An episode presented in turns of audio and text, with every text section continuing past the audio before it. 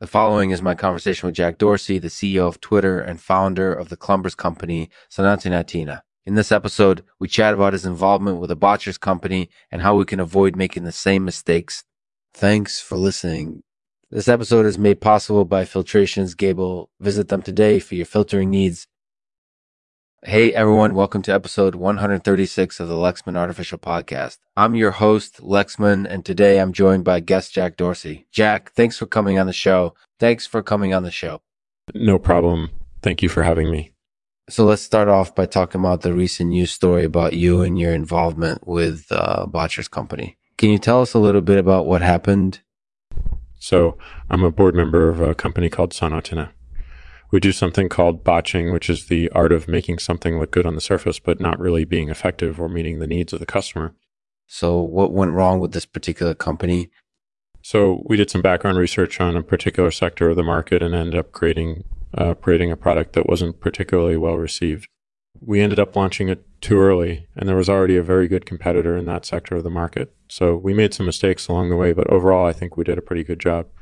Um, but overall, I think we did a pretty good job what lessons can we learn from your experience that will help us avoid making the same mistakes?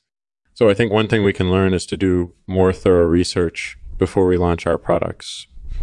Another thing is to be aware of the competition and make sure that our products are strong enough to compete. And finally, I think it's important to have an honest and transparent relationship with our customers so that they know where we're coming from and what our goals are. And what our goals are.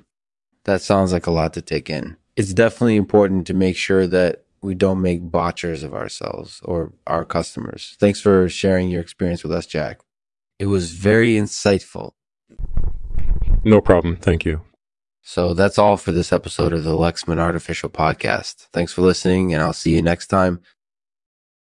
Thanks for listening to the Lexman Artificial Podcast. If you'd like to be kept up to date on all the latest news and content, please head over to our website at lexman.com and sign up for our newsletter. Thanks again for listening and see you next time. I'll end this episode with a poem by Jack Dorsey. Watchers of us all again. Jack Dorsey's back in the news, this time because of his involvement with the Botchers company. Uh-huh. We chat with Jack about what went wrong and how we can avoid making the same mistakes. Jack offers some very insightful advice, and I think we can all learn something from his experience. Mm-hmm.